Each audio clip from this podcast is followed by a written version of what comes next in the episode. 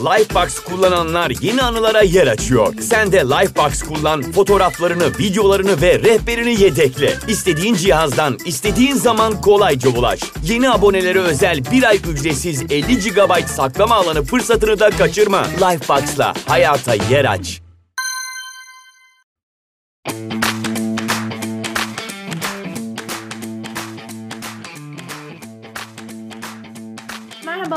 Gelişi Güzel Hayallere hoş geldiniz. Hayallerinin peşinden koşup hayatlarını dolu dolu yaşayan, aramızdaki saklı kahramanların sır dışı hikayelerini, hedeflerine ulaşmak için neleri farklı yaptıkları ve eğlenceli sohbetleriyle ilham veren yolculuklarını dinliyor olacağız.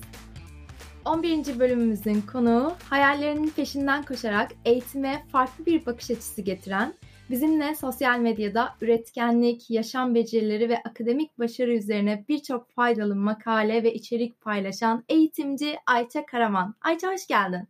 Teşekkür ederim. Heyecanlı bir bölüm olacak bence çünkü çok böyle değişik ilk defa eğitim tasarımcısı kimliği altında birini konuk ediyorum. Böyle değişik bir meslek. O yüzden böyle gelen sorulardan bir tanesi de oydu. Direkt öyle başlayayım istedim. Bana böyle eğitim tasarımcılığı nedir? Tam olarak ne yapıyorsun? Neyi kapsıyor? Bundan bahsetmek ister misin birazcık? Tabii ki bana da çok aslında soru olarak geliyor. Belki de kavramsal olarak çok ön plana çıkmadığı için böyle geliyor insanlara.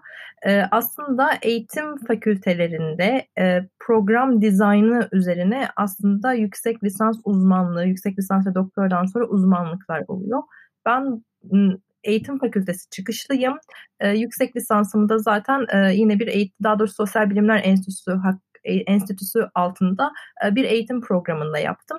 Ve bunu çok sık bahsediyorum aslında bir yarım bir tam tez yazdım diye. Tam tezim işe alım süreçleri üzerineydi ama hani bu ilk tezimden sonra ikinci alternatif olduğu için böyle olmuştu. İlk tezim aslında eğitim programı geliştirmek üzerineydi. Eğitim alanında uzmanlık alanları olarak test yazan insanlar olur ya da müfredat ve materyal geliştiren insanlar olur. Benim uzmanlığım müfredat ve materyal geliştirmek üzerine. Şu anda üniversitede zaten öğretim görevlisi kimliğimin yanı sıra e, materyal biriminde koordinatörlük de yapıyorum. Aslında o programın dizaynı üzerine de çalışıyorum. Dediğim gibi yüksek lisansa başladığım zaman test kısmında e, aldığım dersler ve yaptığım çalışmalar sonrasında dedim ki ben e, üniversite öğrencilerinin daha doğrusu bu liseden üniversiteye geçen öğrencilerin yaşadıkları sıkıntılara derman olacak bir program tasarlamak istiyorum ve hazırlık programına bunu entegre etmek istiyorum. Çünkü aslında hali hazırda hazırlık programlarında hala bu yapılıyor. Ama çok detaylı bir şekilde ve çok tanımlanmış şekilde yapılmıyor aslında. O akademik beceriler geliştirilirken yan beceriler şeklinde yapılıyor. Hazır öğrencilerde de böyle bir etkileşimim, etkileşimim varken öğretim görevlisi olarak dedim ki ben bu öğrencilere faydalı olacak bir müfredat dizayn edeyim ve bu tam olarak bu müfredata entegre olsun. Bunun içerisinde yaşam becerileri olsun, üretkenlik olsun, akademik başarı becerileri zaten var. E, ve bu öğrenciler bu programı tamamladıktan sonra üniversitedeki bölümlerine başlıyor olsunlar diye yola çıktım. Yurt dışında da aslında bunun birçok örnekleri görülmeye başladı. Atölye çalışmaları falan yapılıyor Harvard gibi üniversitelerde bile. Çünkü aslında dönemsel olarak değiştiğimiz bir dönemdeyiz ve dünyada artık o 21. yüzyıl becerileri diye de adlandırılan becerilerin programlara entegrasyonu konuşuluyor. E, tam olarak bir müfredat olarak entegrasyonu yok. Ders kitapları içerisinde yavaş yavaş konuluyor. Bunun da sebebi aslında bunları test etmenin çok zor olması ve yaşam becerilerinin aslında dediğimiz gibi sonuç odaklı bir test sonucu olmamasından kaynaklanıyor. Bu şekilde olunca da bir aslında minik bir müfredat yazdım pilot etmek üzerine, denemek üzerine. E, aslında yurt dışında İngiltere Pearson'dan da bunun için bir critical thinking yani eleştirel düşünme testi üzerinden destek geldi. Onlarla da çalışmalar yaptık. Veri topladım, veri analizi yaptım.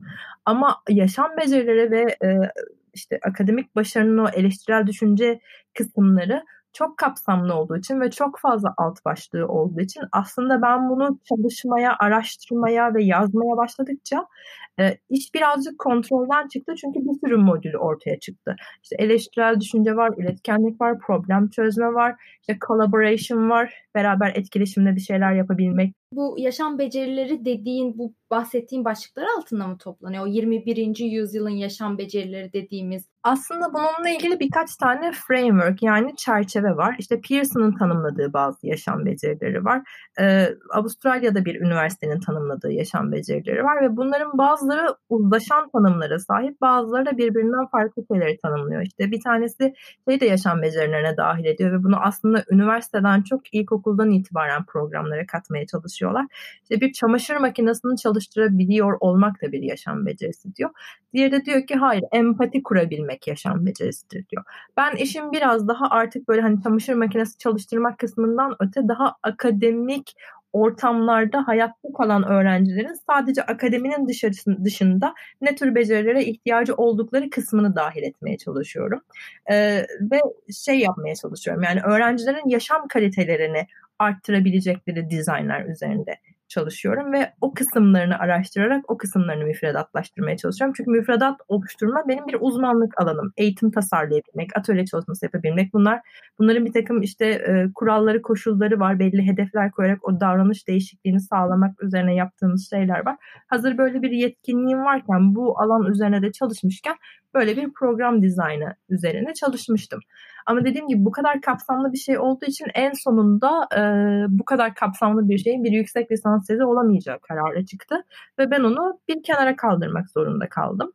Ama tabii ki yapmak istediğim şey yani bunu akademik olarak çalışmak istediğim şey bu kadar da üstüne işte hem müfredat oluşturma, eğitim tasarlama üzerine yaptığım çalışmalar, okuduğum kitaplar, aldığım dersleri düşünüyorum. Hem de yaşam becerileri üzerine yaptığım, işte üretkenlik üzerine yaptığım çalışmaları düşünüyorum. Bu kadar çok bir yatırım yapmışken kendime e, bunu çöpe atmak istemedim.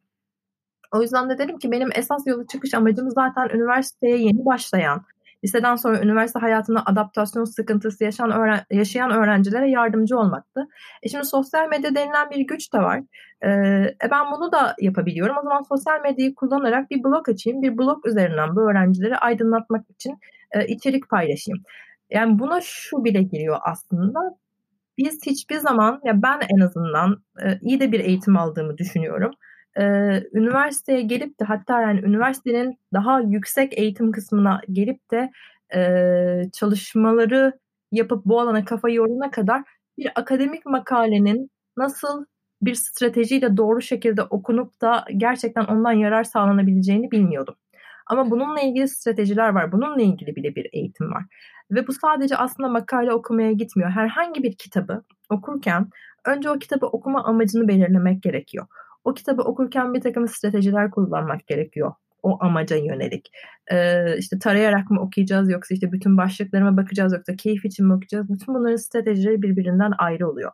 Ama hani bunları kendi kendine doğal akışında öğrenmek gerçekten hayatın diğer sorumluluklarını da düşündüğümüz zaman bu genç insanların üstünde kendimi de katıyorum büyük bir yük. Ve her zaman çıkış noktam şu oldu. Ben 18 yaşındaki Ayça'ya neyi anlatsaydım onun hayatı çok daha kolay olurdu. Aslında ilk çıkış noktam bu olmuştu. Ve onun üzerine artık yavaş yavaş müfredat modülleri çıkarmaya başladım. Ee, ve bir çalışma grubu başlattık. Ama hani benim en büyük hayalim zaten bunu bir eğitim platformuna taşıyıp öğrencilerin her zaman erişebilecekleri bir eğitim platformu olması. Çünkü gerçekten çok büyük bir ihtiyaç var. Özellikle de test çözerek üniversiteye gelen çocuklar e, üniversiteye geldikleri zaman afallıyorlar. Çünkü artık bir yetişkin olarak kendi hayatını, sorumluluğunu eline alman gerekiyor. Ama ne kadar başarılı bir öğrenci olursan ol, hayatta çektiğim bazı sıkıntılar oluyor. Çünkü nasıl diyalog kurman gerektiğini bilmiyorsun. Akademik bir ortamda veya bir yetişkin olarak nasıl mail göndermen gerektiğini bilmiyorsun. Zamanını nasıl yönetmen gerektiğini bilmiyorsun. Çok ciddi bir yaşam becerisi zaman yönetimi. Kariyerini nasıl planlayacağını bilmiyorsun. Hayat kaliteni nasıl arttıracağını bilmiyorsun. Karşına bir problem çıktığı zaman bu problemi kimler yardımıyla nasıl çözeceğini bilmiyorsun. Ki şuna bile bir yaşam becerisi diyebiliriz aslında. Evet ben şu anda e, muhtemelen depresyon belirtileri gösteriyorum ve gidip bir uzmandan yardım almalıyım bunun dahi eğitiminin verilmediği bir sistemde öğrencilerden ciddi bir beklenti var. Yeni mezunlardan ciddi bir beklenti var. İş bulma sürecini nasıl yöneteceğini bilmiyorlar. Özgeçmişlerini nasıl yazmaları gerektiğini bilmiyorlar ve internette o kadar çok kaynak var ama o kadar temiz olmayan kaynak var ki bu kadar her kafadan bir sesin çıktığı noktada çok sade, çok temiz bilgiler içeren ve güvenilir bilgiler içeren aslında bir e, blog web sitesi oluşturmak üzerinden yola çıkmıştım ben. E, ama artık bir eğitim programına doğru dönmeye başladı. Ve umarım da bu şekilde gider, daha da gelişerek gider. Anladım. İnanılmaz güzel bir çıkış noktası bence. Çünkü dediğinde o kadar haklısın ki bence hatta hani belli bir yaşa gelene kadar hani öğrenciyken zaten bu dediklerinin ya da bu yaşam becerilerinin farkında olmuyoruz. Hani işe giriyoruz ama hep zaten bir itici güçle bize öğretilen bir kalıp var. İşte iyi bir okulda oku, başarıyla mezun ol, yüksek lisansını yap, iyi bir şirkete gir, para kazan, işte evlen, çocuk sahibi ol. Hani böyle bir döngünün içindeyken hep böyle hayatı sanki biraz daha otomatik pilotta yaşıyoruz. Farkında olmadan yaşıyoruz modunda oluyor ve dediğin hani depresyon belirtileri gösteriyorum. Bir uzmana gitmeliyim. Halbuki bunu fark ettiğim zaman ya şimdi gidersen bana deli derler gibi bir yaklaşım bile var. Yani hani o yüzden çok açık olan bir noktada hani geliştirilmeye ve öğretilmeye çok açık olan bir nokta. Ama bir yandan da seni şu konuda tebrik etmek istiyorum. Çok cesur bir yaklaşım Ayça bu. Yani bunun belki birçok kişi farkında ama evet ben bununla alakalı bir şey yapacağım diye çok büyük bir yük çünkü. Çok büyük bir yük, çok büyük bir sorumluluk baktığında. Hani çünkü hayatına yeni başlayan insanları hani bir noktadan alıp bir noktaya götürmek, onları aydınlatmak. Hani burada mesela hani zaten bahsettin senin e, arka bunun arkasında yatan sebepler, seni motive eden şeyler. O yüzden buraya tekrar girmeyeyim ama bu platformu oluştururken, bu hayaline gerçekleştirmeye bu kadar yakın, bu kadar çok adım atarken senin karşılaştığın zorluklar neydi? Ya da nelerden daha çok faydalandın? Ben orayı merak ediyorum çünkü kolay olmasa gerek. Öncelikle teşekkür ederim güzel sözlerin için. Bunu duymak gerçekten bana çok iyi hissettiriyor. Hani iç motivasyonum var ama dış motivasyon da etkisini bir eğitimci olarak göz ardı edemiyorum. O yüzden böyle güzel sözler duymak ve birilerine dokunduğumu duymak bana çok iyi hissettiriyor. Ee, zorluklardan bahsetmeden önce ben kendi yaşadığım bir anekdotu anlatmak istiyorum. Ee, yüksek lisansa ilk başladığım yıllarda kendime karşı çok acımasız olabilecek bir program takip ediyordum.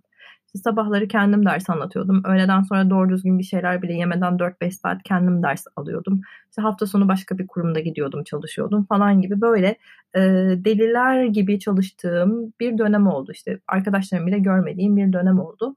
E, ve daha sonra bir gün işte yemek yerken sofrada tuz masanın öteki köşesindeydi. Ben tuza uzandım ve uzanamadım. Kolum yetmedi. Sonra ağlamaya başladım hayat neden bu kadar zor? Ben neden istediğim şeylere böyle erişemiyorum gibi. Ee, ve şey oldu yani hani o kadar uzun bir süre aslında duygusal ihtiyaçlarımı ve sosyal ihtiyaçlarımı göz ardı ederek yaşamışım ki artık bir noktada patlama noktasına geldim ve bunun çok sağlıksız olduğunu şu anda görebiliyorum. O zaman ben işte tutkularının peşinden giden, e, sadece çalışmanın insanı başarıya götüreceğini sanan e, genç bir insandım. Ama şu anda şeyin farkındayım. Yani evet hayatta hedeflerini, arzuladığın durumu doğru bir şekilde tanımlarsan, o yolculuğu da keyifli bir hale çevirirsen, e, vardığın noktadan öte geçirdiğin yolculuğun kalitesinin daha büyük bir önemi var. Şu anda da geçirdiğim zorluklarda, yaşadığım zorluklarda bunu göz önünde tutmaya çalışıyorum. Ama herhalde yaşadığım, içten olarak yaşadığım en büyük zorluk şu. E, psikolojinin ilgilendiği alanlara girmemek için özen göstermeye çalışıyorum atıyorum motivasyon eğitimin çok büyük bir parçasıdır. Ama motivasyon aynı zamanda psikolojinin de bir parçası. Buradaki ayrımı da şu şekilde tutmaya çalışıyorum. Birincisi bu konuda uzman olan arkadaşlarıma soruyorum. Diyorum ki evet ben bunu hazırladım bir bakıp da bana fikrinizi söyleyebilir misiniz?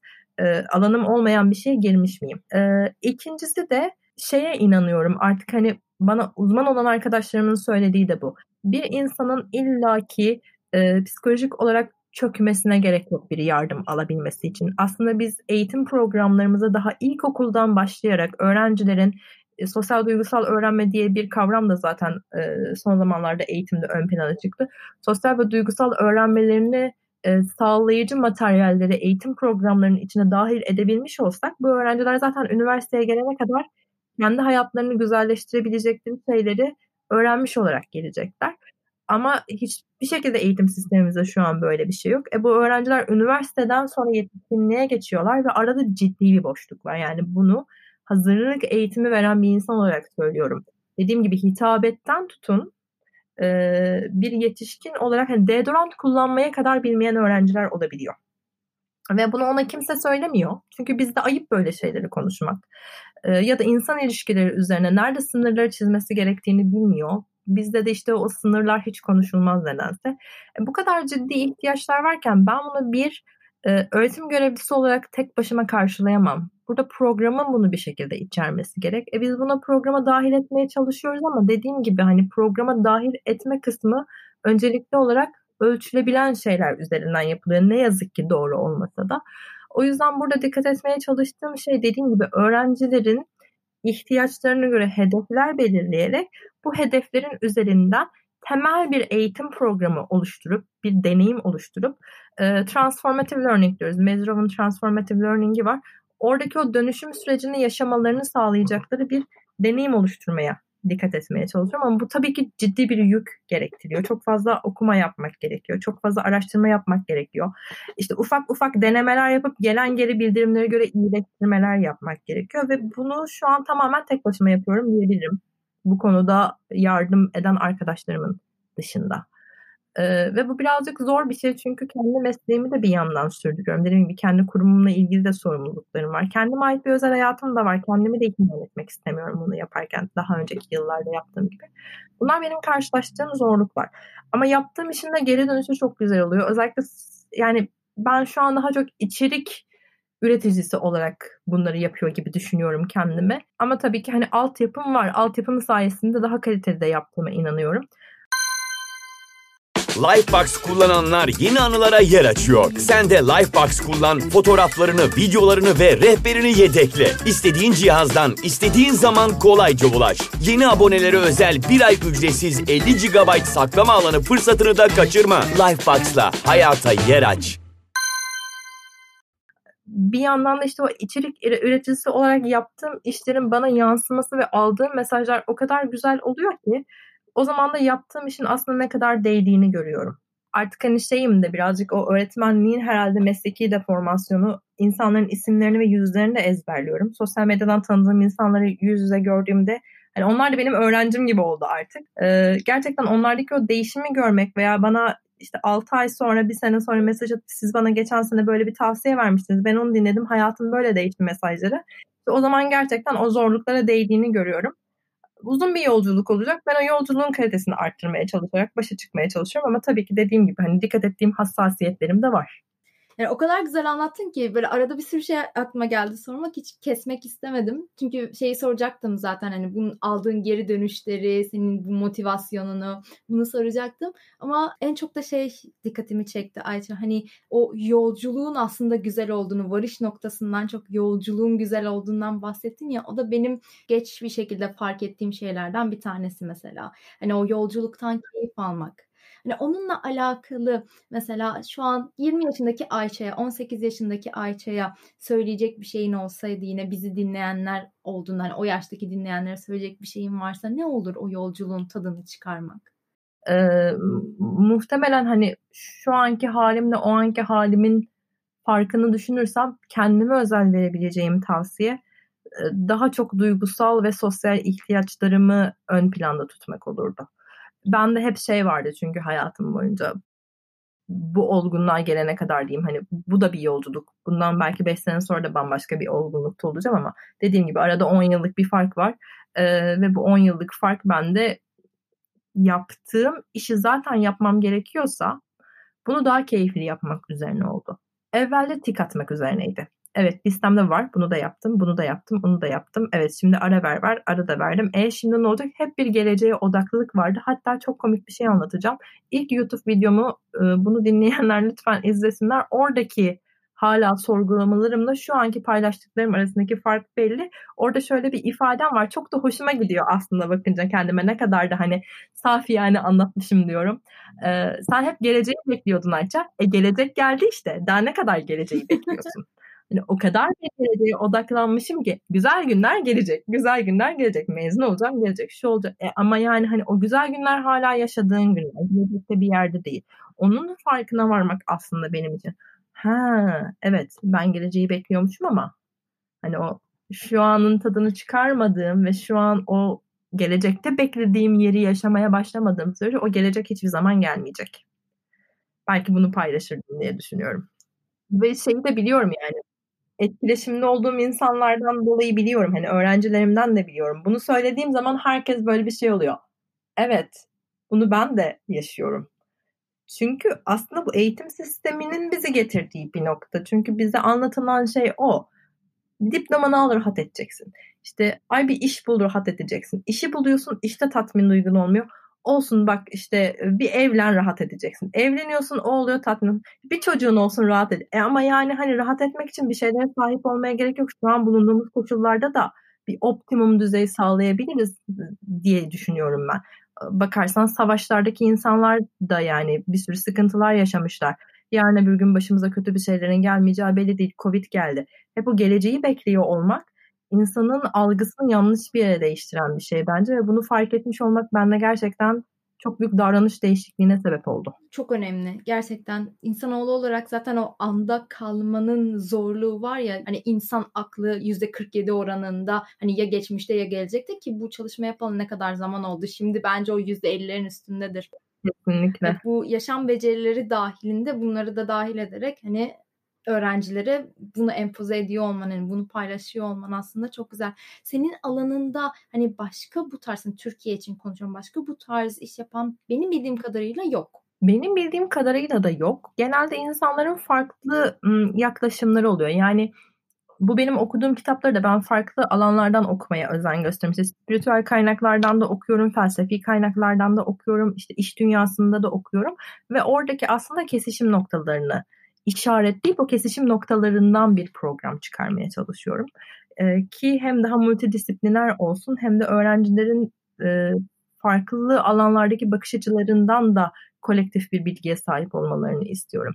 O yüzden benim gibi bu kadar multidisipliner bir şekilde araştırıp da yapan yok diyebiliyorum. Dediğim gibi 18 yaşındaki Ayça'dan yola çıktım demiştim ya.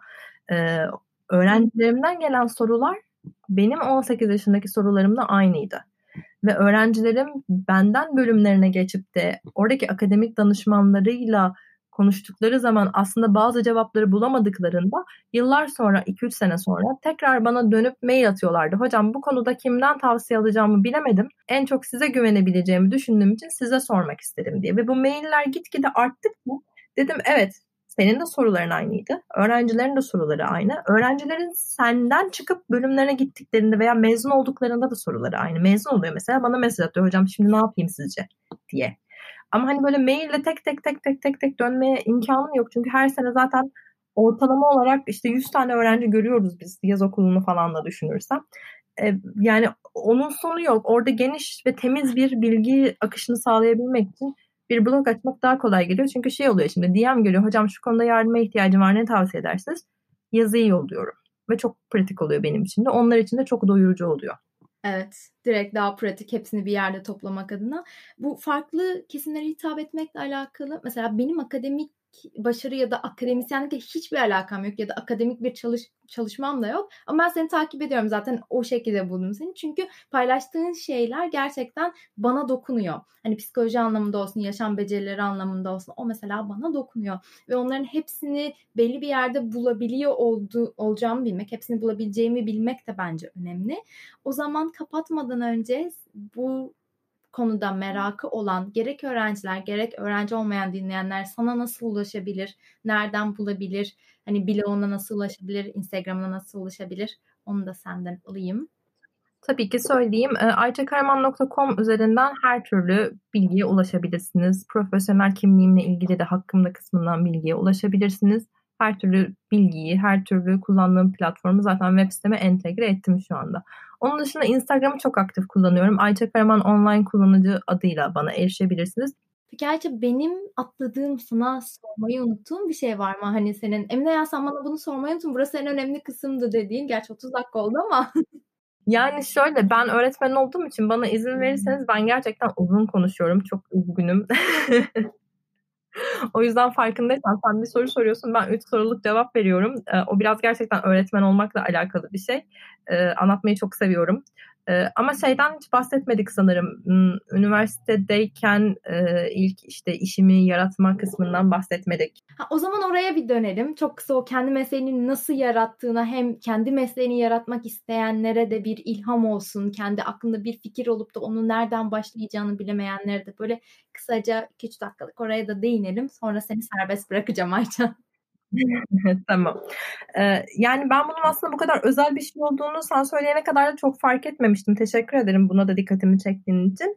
Kısaca bir hikayesini anlatayım. Ee, üniversiteye başladığım zaman daha herhalde hazırlık öğrencisiydim. Bütün arkadaşlarım çalışmaya başladılar bir şekilde ve ben inanılmaz heves ettim. Ee, önce böyle işte arkadaşlarımın başvurduğu tarzda işlere başvurdum. İşte garsonluğa falan başvurdum ve hani böyle çok şık şıkırdım bir kız olarak garsonluk olarak başvurunca muhtemelen her yerden ben red aldım. Yani kimse beni kabul etmedi ve hani bakıyorum bütün arkadaşlarım işte kampüs çevresinde çalışıyor, orada çalışıyor, burada çalışıyor. Ben nereye başvurursam bu tarz hani hizmet sektöründeki işlerde inanılmaz bir red alıyorum. E, bu beni birazcık üzdü. E, ailem de şey dedi yani dedim madem hani böyle bir şeyden red alıyorsun, madem de çalışmak istiyorsun o zaman dedi sen dedi ben bu arada öğretmen lisesi çıkışlıyım. E, oradan da bir eğitim altyapım vardı zaten. E, madem dedi hani sen öğretmen lisesi çıkışlısın ve bir eğitimci olmak istiyorsun. O zaman dedi bununla alakalı yerlere bir başvur. Hatta dedi para isteme. Sadece dedi hani hobi gibi gidersin çalışırsın deneyim kazanmış olursun dedi. Bana da mantıklı geldi açıkçası o zaman. Çünkü gerçekten çok istiyordum sorumluluk almayı. İnanılmaz bir heyecan duyuyordum bununla ilgili. O zaman da gittim kendi işte mezun olduğum dershaneye kapısını çaldım. Biraz da korka korka çaldım. Çünkü hani o üniversitenin en başındayken artık bir liseli e, tavrı olduğu için hala çok ciddiye alınmıyorduk. E, ben de o yüzden işte gittim dedim böyle böyle hani ben buradan mezun oldum ama hani şu anda çalışmak istiyorum. Burada en azından test çözsem insanlara olur mu dedim. Ben o şekilde test çözsem olur mu deyince kabul ettiler. Hatta sağ olsunlar böyle hani ben hiç istemeden onlar da bir saatlik ücret bana belirlemişler. Ödemeye başladılar. Derken işte ben orada böyle çok profesyonel gidiyorum. Çok böyle ciddiyetle yapıyorum işi. İnanılmaz mutlu da oldum. Hani artık öğretmen olduğum gibi falan hissediyorum kendimi. Sonra işte bir e, ilk öğretim kısmında kurs kısmı vardı. Bir sınıf açıldı ve acil bir öğretmene ihtiyaç oldu. Acil öğretmene ihtiyaç olduğu için bana dediler ki sen girer misin? Ben de girerim tabii ki dedim. Ama hani hiç böyle para konuşmuyoruz. Ben para falan da düşünmüyorum bir yandan hani. Oley işte çalışacağım falan gerçekten bir öğretmen olacağım falan diye düşündüm. Ben girdim. O sene ders anlattım sadece bir sınıfa. Ee, küçük de bir sınıfta 10 kişilik bir sınıftı e, veli geri bildirimleri çok iyi oldu. Veli geri, geri bildirimleri iyi olunca bu sefer işte ikinci sene iki sınıf verdiler, üç sınıf verdiler falan gibi. Ve ben baktım ciddi bir para kazanıyorum ve işim olmuş yani kendi kendime. E, çok mutlu oldum. Ve hani şey açısından da benim için çok iyi oldu. Aslında farkında olmadan ideal bir eğitim programı olmuş oldu benim için de. Çünkü hafta içi kendi bölümümde derslerimi alıyordum. Mesela metodoloji öğreniyordum veya bir uygulama öğreniyordum. Hemen hafta sonu koşa koşa gidiyordum onu uyguluyordum. Öğrencilerin üzerinde nasıl bir etkisi olduğunu görüyordum ve böylece bu deneyimle hani şeyi de deneyimlemiş oldum. Aldığım eğitimin pratik uygulamasını da deneyimlemiş oldum. Herkes stajı son sınıfta yaparken ben birinci sınıftan itibaren ciddi ciddi staj yapıyor oldum. Ee, o da bana inanılmaz bir özgüven ve hani deneyim sağladı. O yüzden hep şimdi hani iş bulma ile ilgili sıkıntılar söyleniyor bana. İşte kadro bulamıyoruz, iş bulamıyoruz diye. Evet ne yazık ki bulamamak mümkün. Hele bu Covid döneminde bulamamak mümkün. Ama önemli olan kendine yatırım yapmak olduğunda ve ben bunun yolunu nasıl bulurum şeklinde olduğunda bence insanın karşısına fırsatlar çıkıyor. Yani belki beni herhangi bir kafe okulun çevresindeki garson olarak kabul etmiş olsaydı ben o zaman bu deneyimleri kazanamamış olacaktım. Ama hani o zaman bana sorarsanız ben o reddi aldığımda niye bütün arkadaşlarım kabul ediliyor da ben reddediliyorum diye gerçekten çok üzülmüştüm. Ama şimdi düşünüyorum evet hani bu beni daha güzel bir yere götürmek içinmiş. O yüzden ben bu anlamda da pozitif düşüncenin gücüne inanıyorum. Optimistik bir insanda olduğumu düşünüyorum. O yüzden e, bu hikayeyi de senle konuşunca, sen de anlatmamı isteyince ben de anlatmak istedim. Teşekkür ederim. Teşekkür ederim. O zaman işte güvenmek diyelim buna. Ya bu çok ilginç geliyor sanıyorum insanlara. Çok böyle bilimselliğin içerisinde olunca akışa güvenmek yanlış bir şeymiş gibi geliyor. Ee, ama algıda seçicilik aslında bu. Sen olumlulara odaklandığın zaman, olumlu şeyleri belirlediğin zaman, kafanda bir planın olduğu zaman, yapmak istediğin şeyler belli olduğu zaman bir şekilde fırsatlar karşına çıkıyor. Ama bunlar tanımsızsa ve sen negatifte kalmayı tercih ediyorsun. O zaman o fırsatlar karşına çıksa bile göremiyorsun. Ben buna çok inanıyorum. Buna inanaraktan da yaşamayı tercih ediyorum. Hani akışta kalmaksa evet akışta kalmak çok seviyorum. Çok inanıyorum bu tür şeylere de. O kadar aynı noktadayız ki bu konuda. Bunlar galiba iki bölüm önceydi. Tam olarak seninle aynı cümleleri kurdum. Yine bundan bahsediyorduk. Hani sen e, kafa yapını genişlettiğinde ya da büyük resimden baktığın zaman algıda seçicilikle aslında onu çekiyorsun. Ama hani negatifte kaldığın zaman gözünün önünde de olsa göremiyorsun diye. Evet tam olarak aynı cümleleri kurmuştum. Öyle ama yani başarılı insanlar mı mutlu yoksa mutlu oldukları için mi başarılılar? Ben bunu hep sorguluyordum. Sanıyorum biraz da mutlu olan insanlar daha başarılı oluyorlar. O yüzden işte yaşam kalitesinin artmasına da çok önem veriyorum. Çünkü tez yazmak gerçekten çok zorlayıcı bir süreç. Tez yazan herkes de eğer beni dinliyorlarsa şu anda başlarını sallayacaklardır bunu duyarken. Ama o tezi yazarken acılar çekerek kendine eziyet ederek ve tez yazmadığın her sürede vicdan azabı çekerek yaşamak var. Bir de ben elimden gelenin en iyisini yapıyorum. Bugün bir saat bile olsa buna vakit ayırdım ve bunun geri kalanında kendimi suçlamak yerine kendime keyif alacağım şeyleri hak görerek yaşamayı e, uygun görüyorum demek arasında fark var. Ama bu bu sözde çok farklı gibi gelmiyor. Bu deneyimleyince farklı oluyor. Evet. Yoksa sözlerimiz hani bu toksik positivity denilen şey var ya hani o toksiklik değil bu. Bu deneyimin kalitesini arttırmak. Deneyimin kalitesi arttığı zaman üretkenlik artıyor. Üretkenlik arttığı zaman fırsatlar da artıyor. Fırsatlar arttığı zaman sen de daha başarılı ve mutlu oluyorsun. Aslında işin sırrı bu. Evet. Çok güzel bir şekilde kapattın şu an Ayşe. çok güzel. Çok güzel bir sırrı verip son noktayı koydun. Çok teşekkür ederim. Ben çok teşekkür ederim.